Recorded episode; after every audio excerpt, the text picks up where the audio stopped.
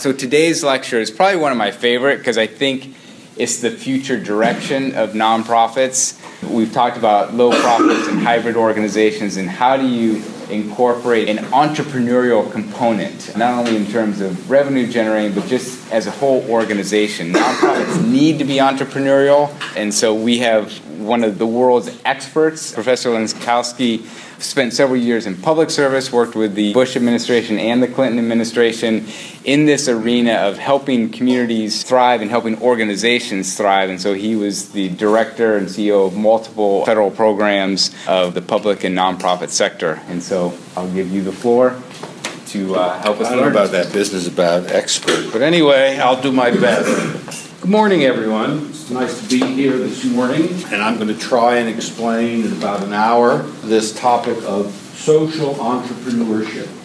The way we're going to do this is start with a question. Who can recognize this fellow? Anybody?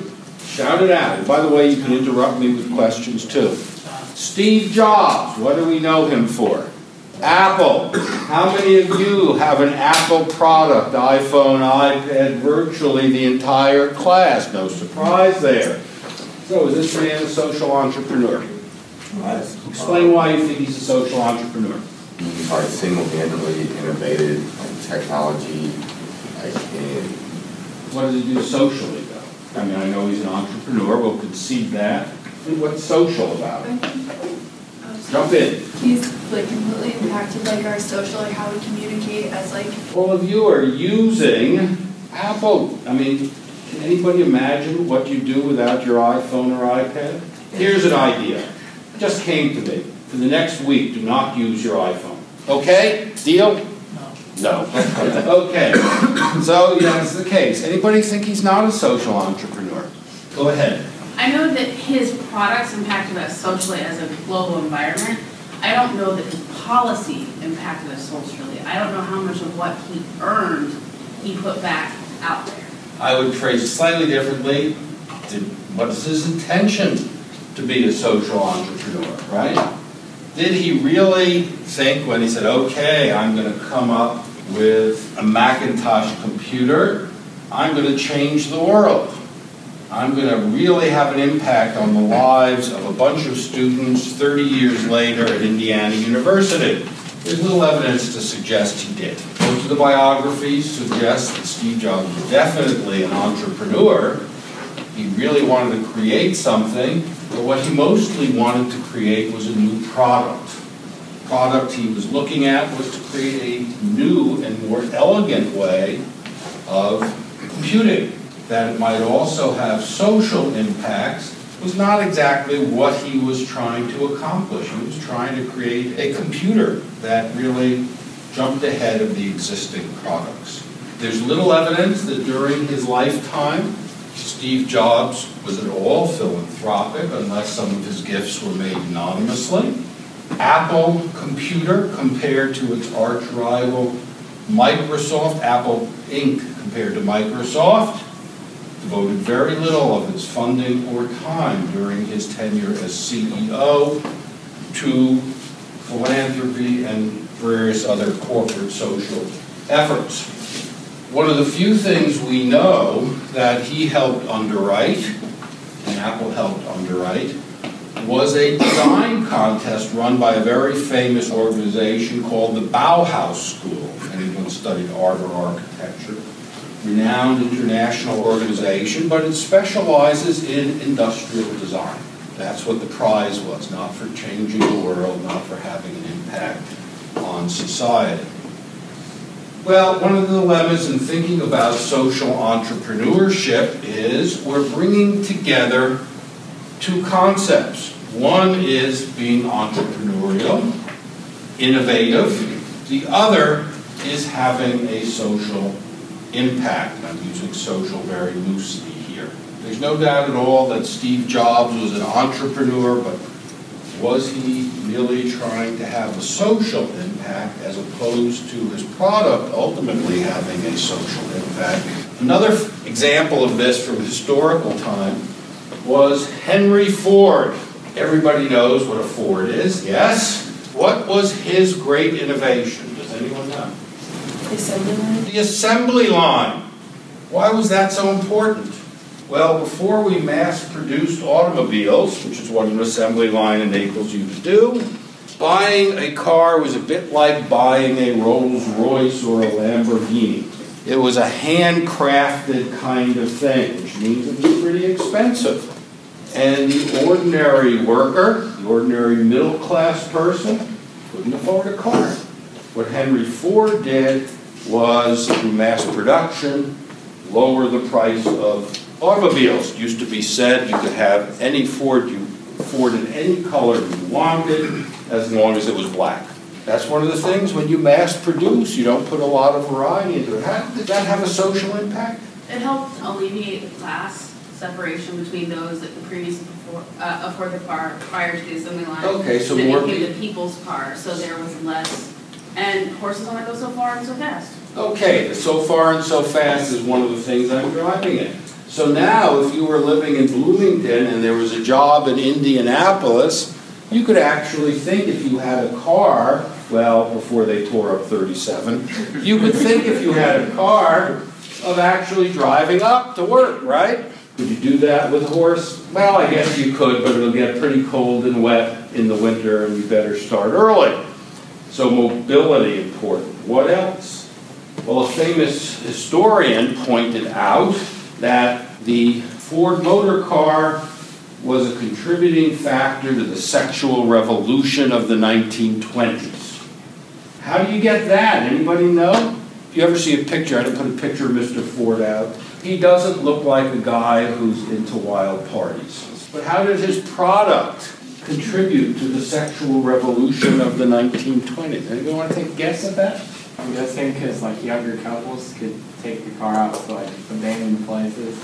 Very good. That's exactly it. So before cars were easily accessible and you wanted to spend some time with your sweetheart, where would you do it? In the house. There used to be rooms. I don't- Anybody ever been in a room called a parlor? Was a place, it was kind of a sitting room, usually up front. And so, whether it's a young couple or others, you'd meet in the parlor and converse, often under the watching eyes of a parent. But now, as you said, you know what the car does? I don't need to sit in this parlor. I could get the car and we could go out in some quiet, secluded place and have a high level discussion of advanced mathematics or something, right? Okay, social impact, yes.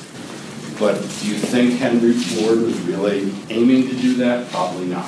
So does their intent or their innovation determine if they're a social entrepreneur? or Yes. does- Okay. Yeah, So would that mean that if we look at the creation of the actual Volkswagen itself, that was meant to be a social revolution, it was meant to be the people's. what does Volk mean? Right, Volk. no wagon, then people. People. Mm-hmm. Right. Yeah, it was designed actually to promote mass travel within Germany, a whole set of highways and so on. Intent matters, I'll explain in a minute. But these are a few of the definitions of social entrepreneurship. And you don't have to write these down, but I just want to emphasize some things. Ashoka is one of the principal organizations of social entrepreneurs. They're individuals, number one. You need a real person. Now, a person could operate within an organization, but it's got to be somebody whose idea it is. The idea has to be an innovative solution, and it needs to address a pressing and important social problem. Then this talks about characteristics. Second bullet, rather than leaving societal needs to the government or business sectors, I'm going to make this distinction a bit. We're not talking about government or business entrepreneurship. Social entrepreneurs look for something that's going to solve a problem on a large scale, system-wide, change, and then spread it. There's another definition, but you'll see many of the same concepts. Paul Light is a public management expert who's written frequently about this. Let's get to the chase. So I've tried to simplify these into my own definition. Social entrepreneurship is a means of innovating to solve a social problem. What's a social problem? Something that affects like a mass amount of people. Affects people. poverty, illiteracy, lack of privacy, all sorts of things, right? We would consider social problems. And then the point I've added, in a financially sustainable way. In other words, it's not just an innovation that's here today and gone tomorrow, but it seeks to change something, addressing a social problem, in a lasting way. Social entrepreneurship is one type of entrepreneurship. We have other types of entrepreneurship. Government entrepreneurship, and yes, despite what you may have concluded from the recently ended election campaign, government can be entrepreneurial.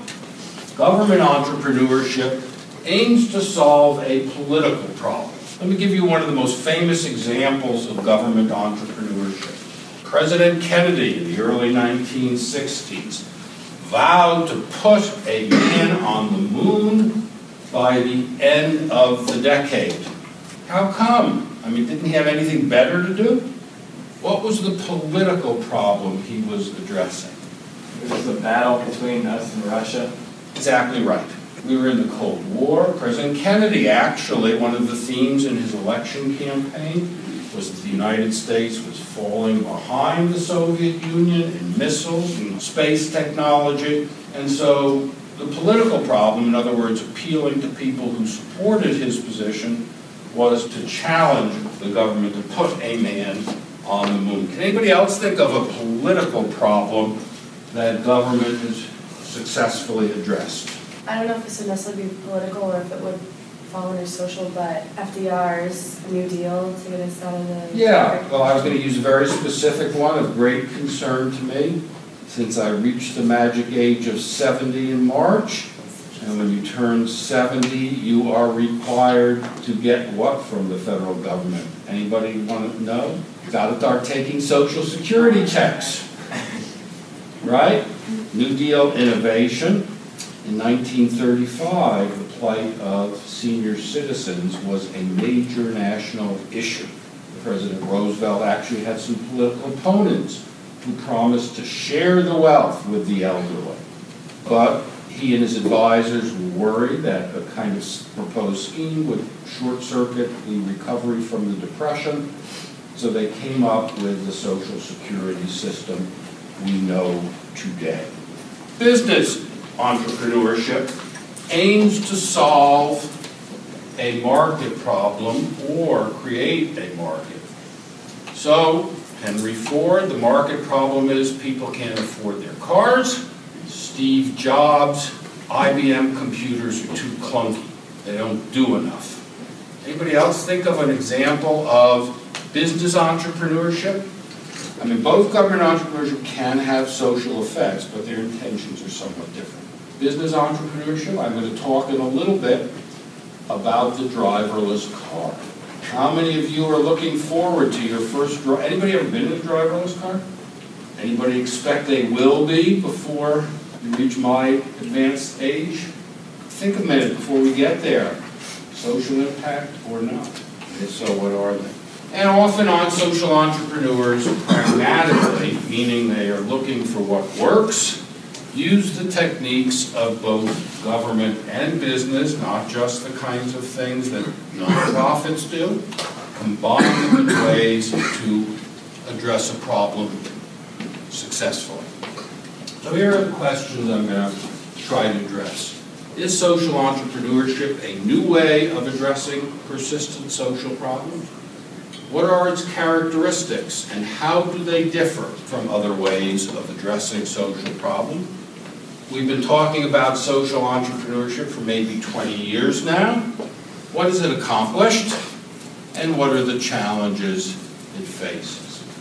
Let me make some distinctions. First of all, social entrepreneurship may involve philanthropy, but it's different from philanthropy. Philanthropy consists of donating time or money to help address one or another social problem. Philanthropy can be very important in stages of social entrepreneurship, but we've been doing philanthropy for thousands of years. It's different, it's not necessarily innovative, there's nothing wrong with year in, year out giving money to the American Red Cross or the American Cancer Society or Indiana University. That's my pitch for the day, but it is not necessarily innovative.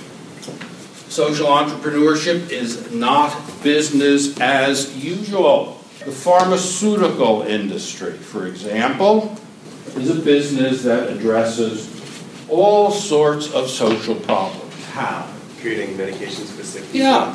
So instead of facing a long period of illness or having to endure major medical attention from doctors, you might be able just to go on a, a course of treatment. Again, we've had pharmaceutical companies, we've had other companies whose products have addressed social needs for quite some time. Adam Smith, the famous economist who wrote The Wealth of Nations, wrote that most successful entrepreneurs do have to respond to one or another social need. That's what a market is. A market is an expression of various kinds of needs or anticipated needs. That's business as usual. What's different about social entrepreneurship is it combines elements that didn't work together before.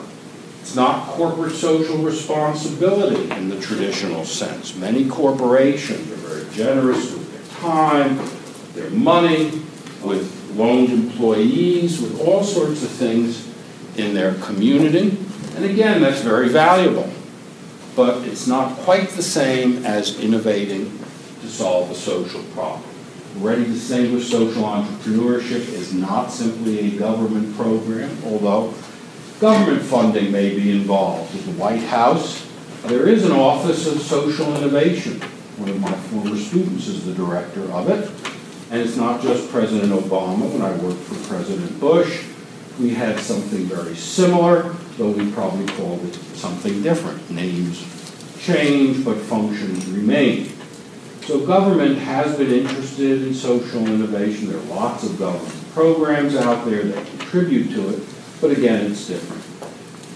And social entrepreneurship can occur in nonprofit settings, but also in for-profit settings. There's a blurring of the lines, as you will see.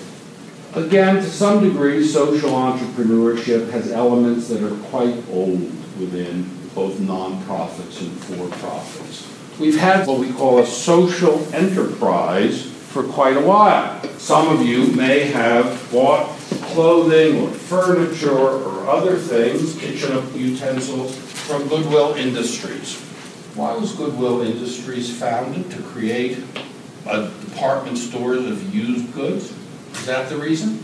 I don't know if this was their original mission, but they hire disabled employees. Very good, as part of it. It was founded around World War I by a minister named Helms to try and create a new way of helping people with disabilities. What was new about it? Well, instead of just giving them money, traditional philanthropy, or maybe there weren't government programs then, but giving them a social security check or something like that, what they do is hire them, train them, get them to produce, to repair furniture, clothing, whatever, and then sell it and generate income.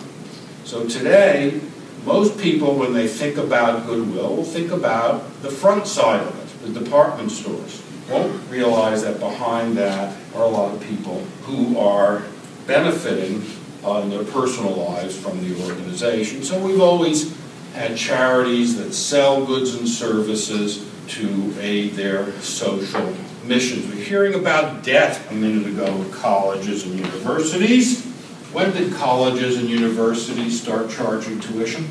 Well, I'm a graduate of Harvard, which was founded in the early 17th century, and they charge tuition. So again, and that's where the root of the debt problem is. How do you pay for tuition? Well, you may have to borrow. So it goes back a long way, and we see some of this in today's social entrepreneurship. One of the most interesting examples that is an example of both corporate social responsibility and social entrepreneurship is something the soda companies have done in developing countries. Most of you have had a bottle of soda or a glass of soda from time to time. What's the principal ingredient in it? Carbonated. Carbonated water, or just water, right? Carbon you pump in. So if I wanted to create the Coca-Cola bottling factory in some developing country where the water supply is pretty polluted, what do I have to do? Import my water from some other country? I may have to do an environmental project and clean up the water supply to keep the price of bottling soda as low as possible. But what else have I done when I've cleaned up the water supply? Well, I may have reduced the incidence of dysentery.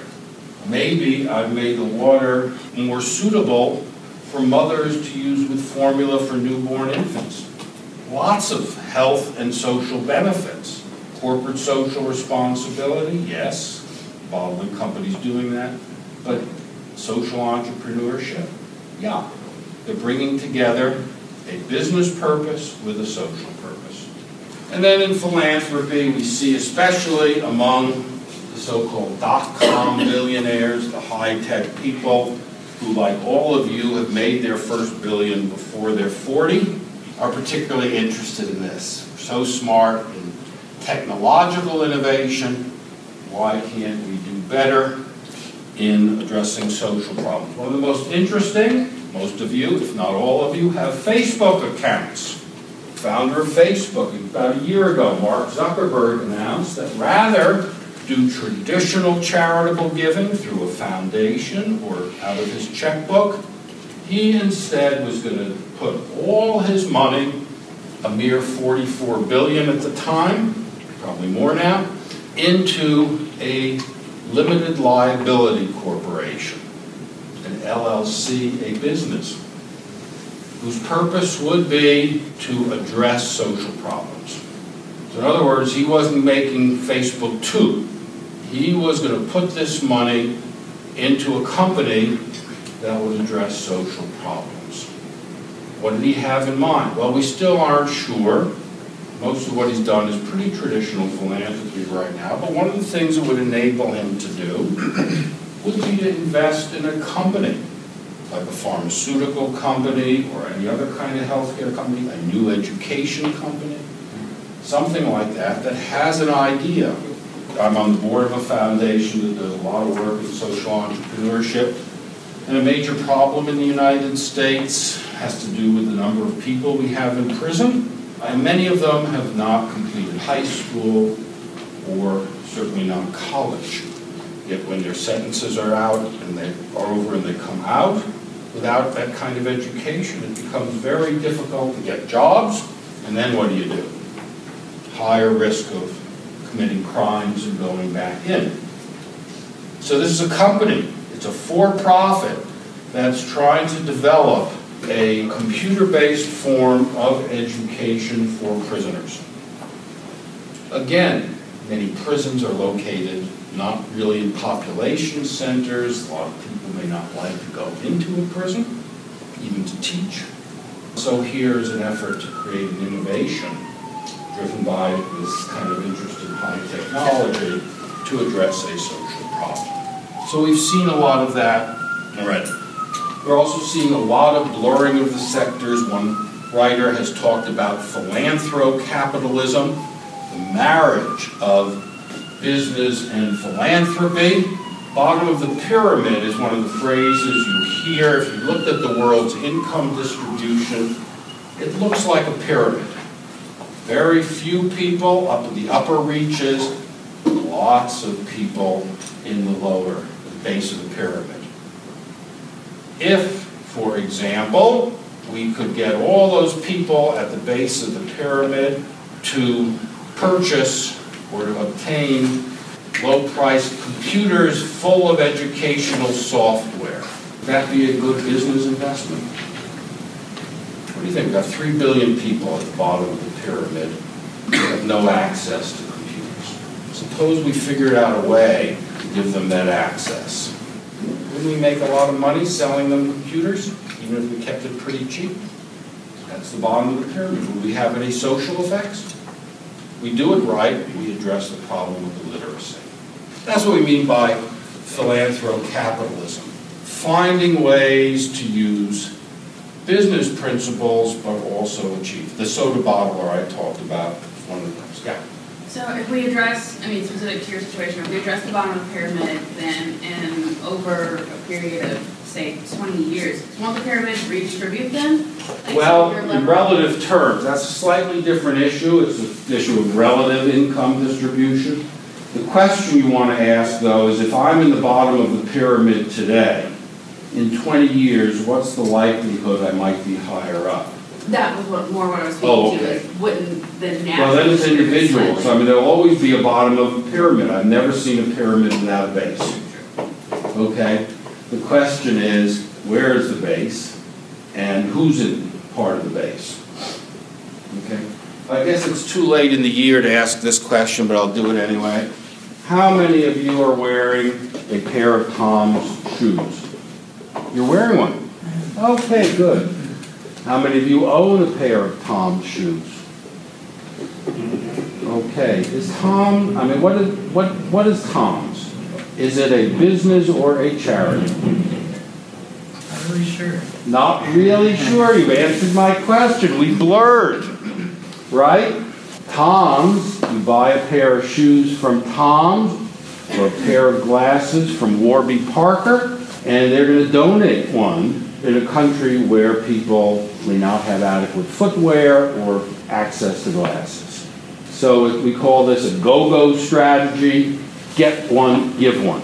And it's a blurry line, we're not really sure. How many of you have ever, over spring break, true confessions time, or maybe winter break, taken a trip, oh, let's pick a country at random, to Honduras or Guatemala, or maybe an African country, and part of it, you're out there on the beach, you're sightseeing, but you're gonna spend a couple of days maybe doing a habitat build or something like that. Anybody ever do that? We call that voluntourism. Is that charitable, or are you just having an interesting and different vacation? I guess both, I don't know. the ones that I've been on, like, if we were on a beach, like, it was at our, like, place that we stayed at, so we didn't go anywhere, traveled anywhere else except for when we were doing like the mission. Okay, yeah, the point is, we've seen blurring of the lines Right. here. There are actually companies, travel companies, if you don't want to go to the Riviera and enjoy the casinos and so on, want to do something socially rewarding, you can check with American Express or somebody else, and they'll have a deal for you. The word entrepreneurship comes from a French word that means to manage or undertake, to put together, entrepreneur, and together. They bring together things that don't go together normally. So when we think about an innovation, what we're really talking about is how do we combine things that don't look like they should be combined, or nobody's thought of combining before. So when we talk about social entrepreneurship, we talk about innovation, combining things that didn't go together, buying leisure shoes to help people in developing countries to address a social problem. Jean-Baptiste Say was a 19th century French economist who popularized this concept, and he saw that entrepreneurs take economic resources from an area where they're less productive, and by combining them together, they make the resources more productive. The word Ashoka actually is from Sanskrit, and Ashoka was an ancient Indian prince, pre-Christian era India, and it connotes the idea of self-motivation, that an entrepreneur is a self-starter, we would say today. You see a problem and you try and do something. Joseph Schumpeter was a nine- a 20th century Austrian economist who talked a lot about the importance of entrepreneurship in business. An entrepreneur is a person who drives business change, who takes risks in order to add value. So Henry Ford had no idea if he could mass produce cars. Steve Jobs, I'm going to show you a prediction in a minute, had no idea that all of you would be buying iPhones. But he took a risk to add value, and part of that as well, a phrase that Schumpeter popularized is entrepreneurs are also destroyers. What do they destroy? Old ideas. The old way of doing things. So all those guys in garages who used to craft cars, many of them are put out of business once Henry Ford figures out how to mass produce it. A lot of computer companies lost out to Apple because their computers were not as effective. So they're destroyers. They destroy the existing system in order to create something new and better. This is true in social entrepreneurship as well.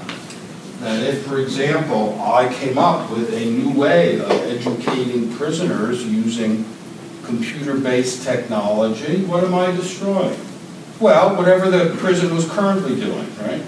Most prisons do have some sort of program to provide education for inmates. If this is successful, they're not going to need to do that. Typically, those to be more costly, you can't reach as many people, and so on. So social entrepreneurship does destroys things with the goal of creating new and better ones. One of the phrases that's most commonly associated is we're going to change the world. Social entrepreneurs are typically very ambitious and impatient. Famous phrase you probably heard before that you can give a man a fish, but it's much better to teach a person to fish. For a social entrepreneur, what they want to do is revolutionize the fishing industry. Anybody know what these devices are over here? iPhone? iPhone, but what do they do? How many of you have ever gone fishing? Okay. What's the hardest thing about going fishing? Find the fish. These are fish finders. Okay, they're basically handheld sonar devices. So you're out there on a boat 20 miles from shore and you're looking for the one that always gets away. You could have all the capacity of a nuclear submarine in order to find that fish. So revolutionize the fishing industry. If in fact we now, these were very successful, would it revolutionize the fishing industry? Yeah, it makes it a lot more efficient. Another thing that, that these devices are used for, particularly in countries where you have several ports, when you bring your catch in, you sell it, right? You don't usually let it sit on the boat until the prices go up. How do you know which, which of those 10 ports has the best prices today? There's an app for that, exactly right. Fishing boats can, as they're approaching the shoreline with their catch, can look at that app and say, gee, if we went a little further north, we're going to get a couple of dollars more per ton or something. Innovative, I'm not going to go too much over that. The guru of innovation is a Harvard Business School professor named Clayton Christensen, and he distinguishes between two types of innovations. One is a sustaining innovation. We take the existing system and make it better. Think about your computers. The computing power you have today on your laptop is far more extensive than when laptops first came out. But that's a sustaining innovation because the laptop you use today, in a lot of respects, looks just like laptops did. Maybe they're a bit smaller. That's what we call a sustaining innovation. A disruptive innovation is one that produces a completely different kind of product to address an existing market or problem. So, for example, people are saying that laptops are going to be obsolete. What are we going to use in place of laptops? Tablets. Tablets might be one. What else? Glasses or anything like that? We might use Google Glasses. What else? Virtual reality? Anybody up for a computer chip implant in the brain? Okay, so those would be examples of disruptive innovations. When the first desktop computer was introduced by IBM, what did it disrupt? Anybody know what computers looked like before you had a desktop computer? The room. A room. We'd fill up a good chunk of this room with a computer. Which would you like, that kind of computer or a desktop? Desktop. It disrupted the existing computer business. The Model T disrupted the existing automobile manufacturing business. It changed the nature of the product to produce a better product at lower cost.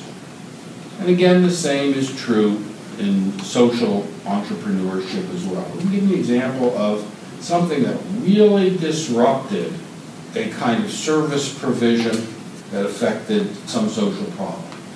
Well, we talked about one a minute ago, pharmaceuticals, an innovation generated by businesses but with big social impacts that is disruptive.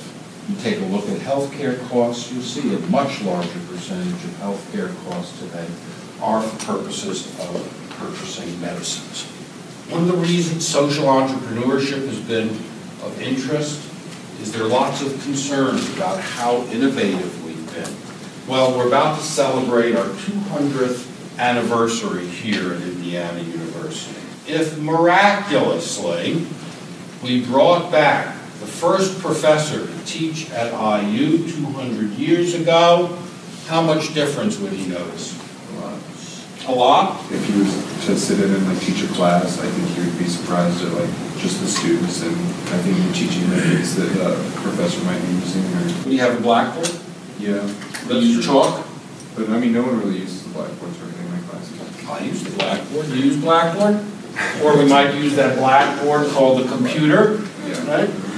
Yeah, you're right. I don't want to push the point too far, but in many ways, the job of teaching college students in 1820 bears a lot of similarities to the job of teaching college students today, especially in certain fields. And one of the things that interests people in social entrepreneurship is the social sector, as we sometimes call it, innovating enough. There much change to address problems. Debt aid, one of the areas where we've seen this is aid to developing countries, and we've been doing, trying to assist countries in poverty, bottom of the pyramid countries, for many years now. And in some cases, the results have been fine. There are some countries, anybody name one, what developing country has been reducing poverty at a very rapid pace, anybody know? China. India is close second. But other countries, if you look today, despite lots of aid, doesn't seem to have been a lot of growth. Try the Republic of the Congo, for example. Now, there are lots of reasons for that, but the argument for social entrepreneurship is we've got to find a new way of providing assistance. The results of evaluations of various programs that we've tried have often been disappointing. Educational innovation to reduce, say, the dropout problem, so on, other things. Not always uh, the results of evaluation seem to suggest not the kinds of effects we'd like to see. Something new has to be done. Scaling refers to the growth. All of us could probably think of, there's an old saying that every social problem you can think of is being solved someplace in the country. No matter what it is, you could find it being solved someplace in the country. So what's the problem? Well, they're more than that someplace where this problem exists. Now, we refer to the word, the use of the word scaling means to take a successful innovation in one place and bring it to other places where it might be useful. Social sector's not been very good at scaling. Lots of small kinds of programs, relatively fewer programs that go to scale, or as one quote puts it, billions of drops in millions of buckets. How do you get a good rain that washes away some problem? And then there are difficulties of financing. We're talking about incentives for both donors and for fundraisers. Why should we treat nonprofits differently than for-profits?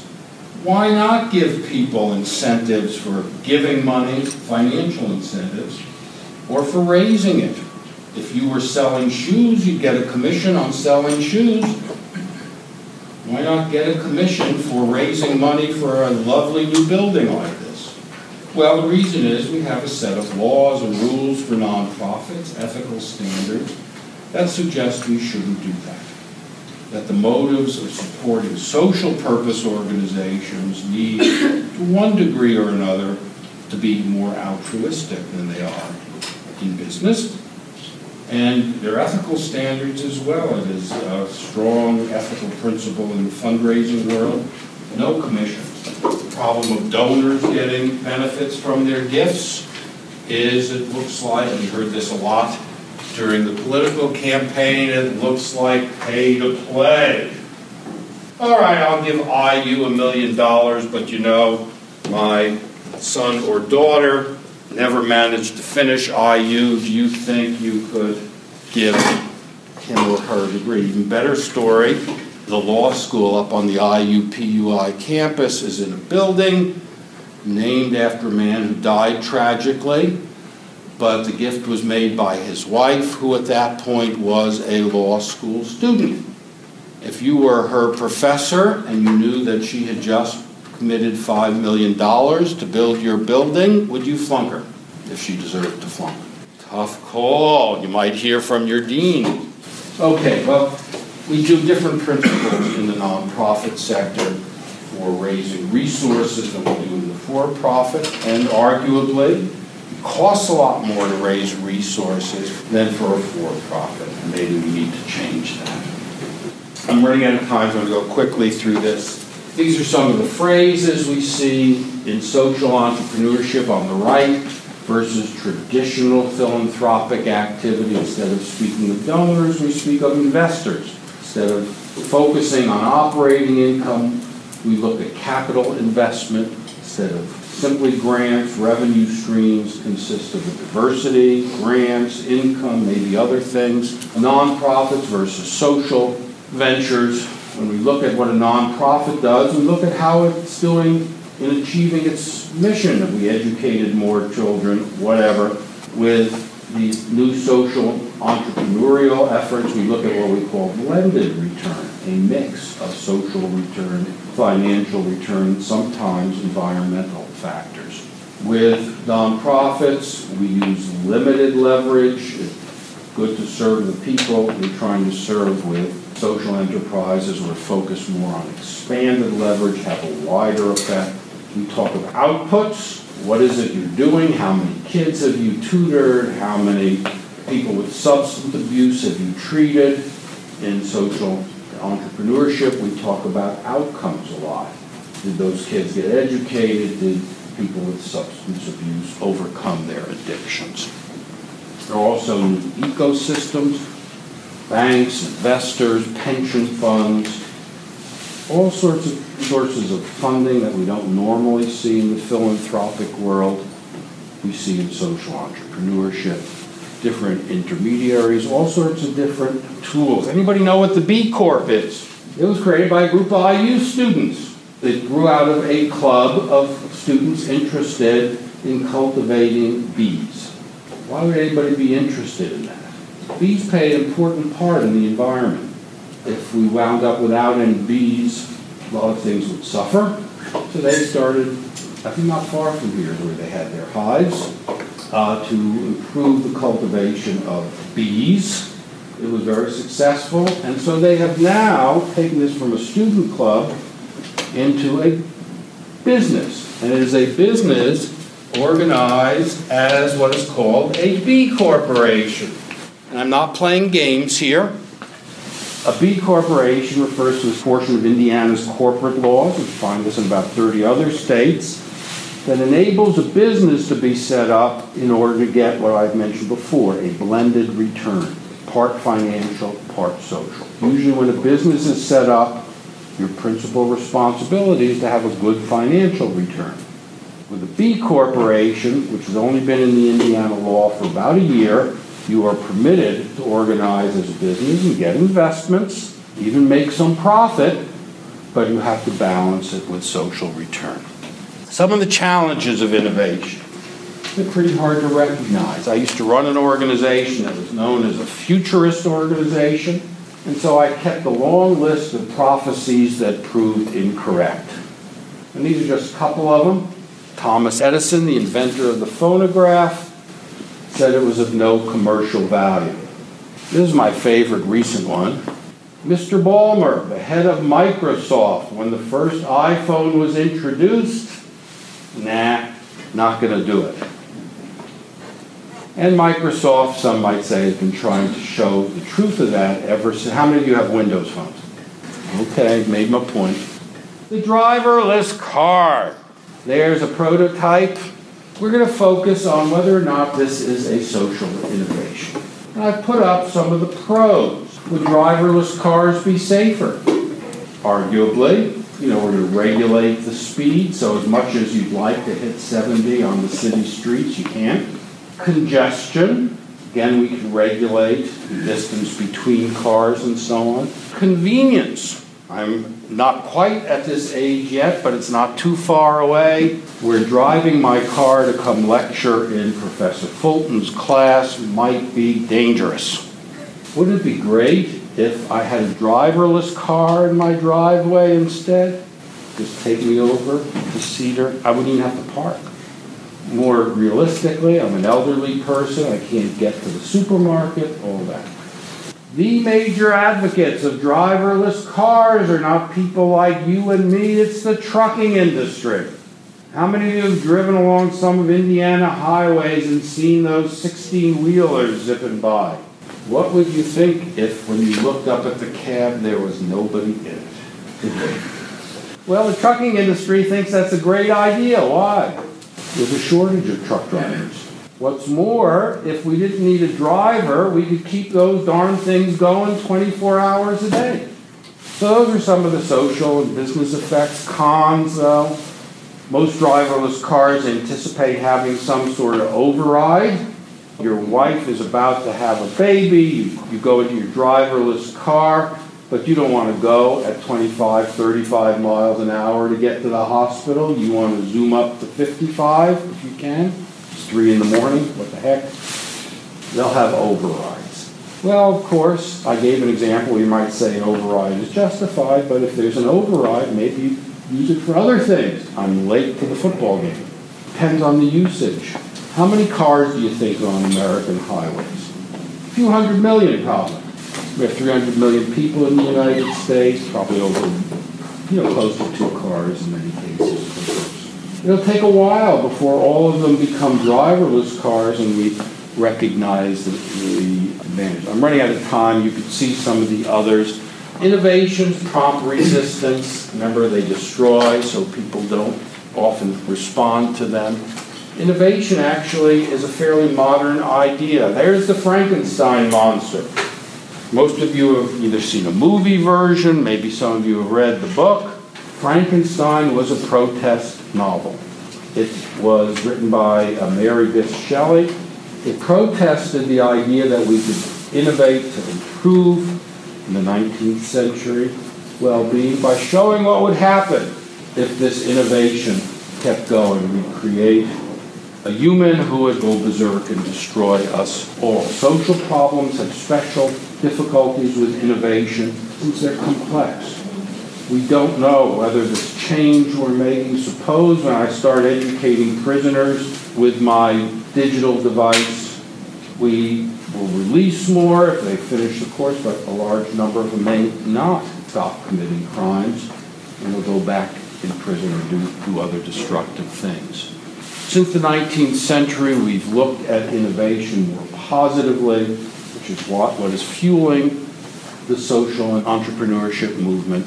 But we still have some big problems, sustainability and scaling. So I'm out of time, a lot more to talk about. Those interested, I teach a whole course on this in the spring, and I'm always glad to take emails or respond to questions. So there's your introduction to social entrepreneurship.